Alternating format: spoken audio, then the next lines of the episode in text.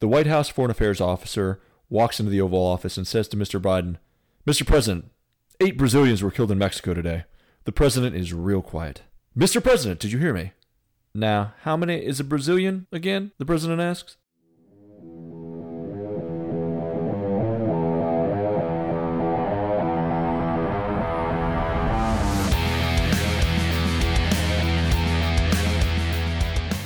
Thank you for tuning into American Dispatches. This is the news entertainment podcast that provides you a snapshot of the most impactful stories from home and abroad. While others give you drama and clickbait, we cover the real stories worth actually caring about.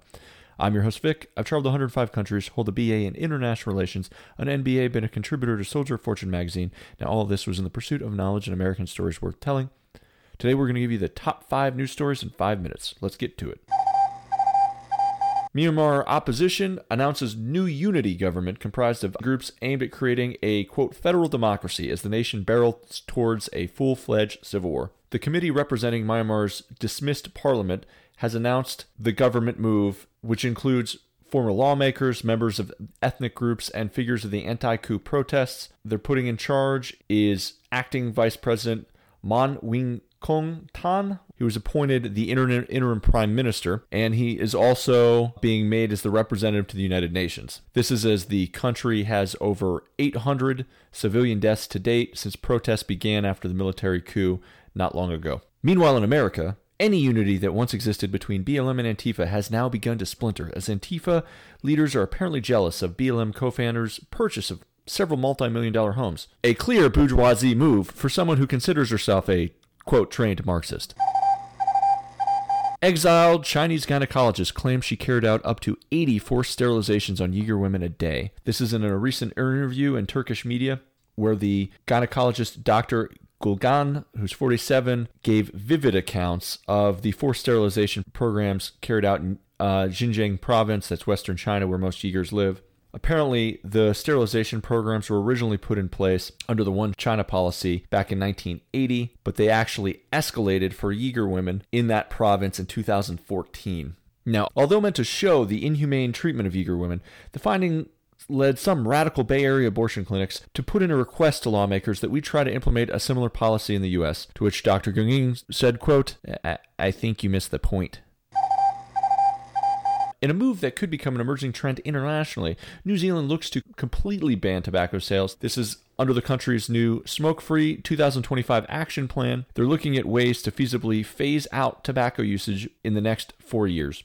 The way they're going to be doing this, one of the steps is to ban any cigarette sales uh, or tobacco products of any kind, anybody with an I D saying they were born after two thousand four. Critics warn that this could lead to a black market economy, much like an illicit drug trade.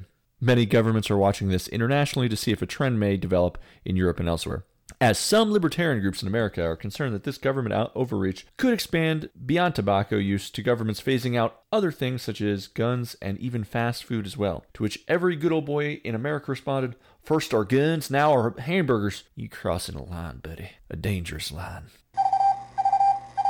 Major court ruling in Canada says asylum seekers to be returned to the U S. This is seen as a setback for some refugee advocacy groups that were appealing to the Canadian government. Apparently there was some refugees who decided that after settling in America, they wanted to move to Canada. The Canadian court found that this upheld the Safe Third Country Agreement, or S T C A, amid arguments that the United States cannot be considered, quote, a safe country for asylum seekers. Under the S T C A, an asylum seeker who first lands in what is considered a safe country cannot then essentially move around just for their own for their own preference to seek asylum. In essence, it was a way to curb, quote, asylum shopping, to which some refugees responded, asylum shopping? No, we were just asylum browsing.